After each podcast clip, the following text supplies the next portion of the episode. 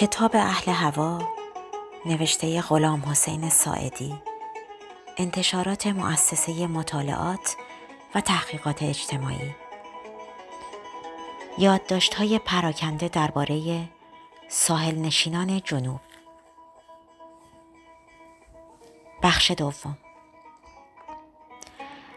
سیادان ساحل نشین ایرانی با ابتدایی ترین وسایل ماهیگیری می کنند. همه در ساحل نشستند رو به دریا و پشت به خشکی و منتظر ماهی و وقتی ماهی پیدا می شود می پرند روی قایقهای ساده ای که نمی تواند مسافت زیادتری از خشکی دور بشود و خود را به شکار می رسانند. به ندرت در یک یا چند آبادی یک موتور لنج پیدا می شود که بتواند از ساحل فاصله ای بگیرد و به جاهای پربرکت دریا دسترسی پیدا کند. و بیشتر با عامله که قایقهای بزرگی هستند پاروزنان در اطراف ساحل گشت می‌زنند و لیغ یا تور میریزند و ماهی جمع می کنند. بعد از عامله هوری یا تشاله وسیله دیگر راهیابی به دریاست و با این قایقها جز اینکه قلاب به دریا بریزند و چند ماهی گوشتی سید کنند شکار دیگری نمی توانند. با چنین وسایلی به دریا می روند و دام پهن می کنند اما دام ها اغلب سطحی است زیرا که قایق کوچک قادر است تنها دام های سطحی را به ساحل بکشد برای دام های عمقی قایق های بسیار بزرگ چند تونی لازم است که ندارند. دریاها همه بخشنده نیستند. دریاهای بعضی آبادی ها در خصت به کبیر میماند. اما تقصیر همیشه مال دریا نیست. ساحل چنین دریاها بیشتر گناهکارند. وقتی ساحل بریده و سنگلاخ باشد چنانکه نتوان زورقه را به خشکی کشید و پوسته یا پناهگاهی هم در کار نیست به ناچار دریا متهم می شود و به خاطر همین مسئله است که راه و روش شکار ماهی در هر وجب از ساحل جنوب تغییر می کند. در بندر لنگه تنها گرگول به دریا می اندازند. در گورزه با عامله می روند و لیغ می ریزند. در سایه خوش تنها هدر یا مشتا می کارند. در پاورقی نوشته شده مشتا تله است که از مهر یا الیاف درخت نخل در ساحل درست می کنند. نوع سید هم فرق می کند. در گورزه تنها ماهی هشینه می گیرند. ماهی هشینه یا ممق ده تا 15 سانتی متر طول دارد و همان ماهی مشهور و خوشمزه ساردین است که در ساحل ایران خشک می کنند و به عنوان کود می فروشند. در تاهونه ماهی های بزرگ سیاف و کوسه می گیرند و در بندر لنگه فقط ماهی گوشتی در ده گورزین جزیره قشم میگو سید می شود. در آبادی رمچاه جزیره قشم بیشتر متو می گیرند. متو ماهی کوچکی است پنج یا شش سانتی متر که باز جهت کود صادر می شود. در بنادر و آبادی های بزرگ همیشه ماهی گوشتی سید می کنند زیرا که ماهی گوشتی خریدار دارد و نمی گندد. ولی در آبادی های کوچک که راه و وسیله و سردخانه ندارند سید حشینه و متو معمول است و در آبادی هایی که نه راه و نه وسیله دارد و نه جماعت قابل توجه به شکار چند ماهی گوشتی که شکم اهالی را سیر بکند قناعت می کنند. فصل سید از اواخر پاییز شروع می شود. درست از روزهایی که ساحل نشینان به خانه و زادگاه برگشتند و از اوایل بهار بسات ماهیگیری تقلیل مییابد از همان ایامی که زمزمه کوچ در می‌گیرد و دهاتی جماعت به, به دیار غربت رو می آورد.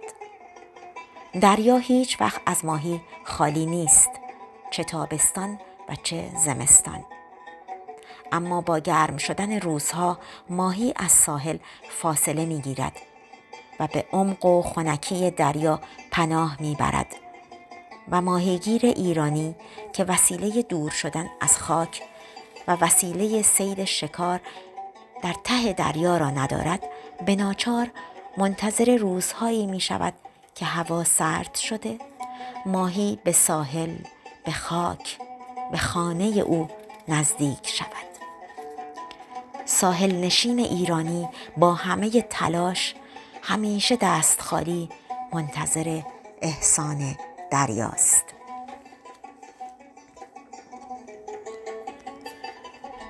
مدتی است که دلیل خصت دریا معلوم شده از دو سه سال پیش که متوجه شدهاند دار و ندار دریاها را کشتی های کوچک و بزرگ خارجی جمع می کنند و می برند.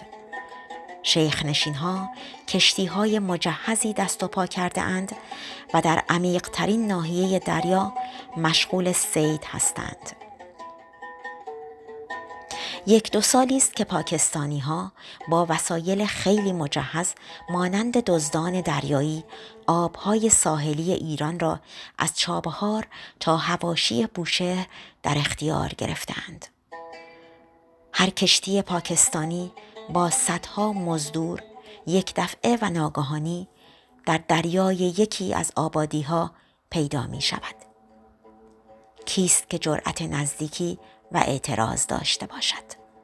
قایقهای کوچک یک دو نفری ایرانی با دیدن هیکل غولاسای کشتیهای پاکستانی فرار می کنند و آنها نهنگاسا تناب و بند گرگول ها و وسایل دیگر سید ایرانی ها را پاره می کنند تا مانعی سر راهشان نباشد و آن وقت لیغ های دو هزار متری به دریا می ریزند و خروارها ماهی جمع می کنند و می برند. حال چندیست جرأت حضرات تا آن حد زیاد شده که از جلوی آبادی ها سان می روند و وقتی از بیسلاحی یک جزیره یا یک آبادی مطمئن می شوند حتی در ساحل آن پهلو می گیرند. زمستان گذشته پاکستانی ها نه تنها تمام وسایل سید مردم جزیره لارک را از بین برده بودند بلکه در ساحل هم پیاده شده درخت های سمر جزیره را زده همه را بار کشتی کرده با قیافه حق به جانب دوباره راه دریا را پیش گرفته بودند.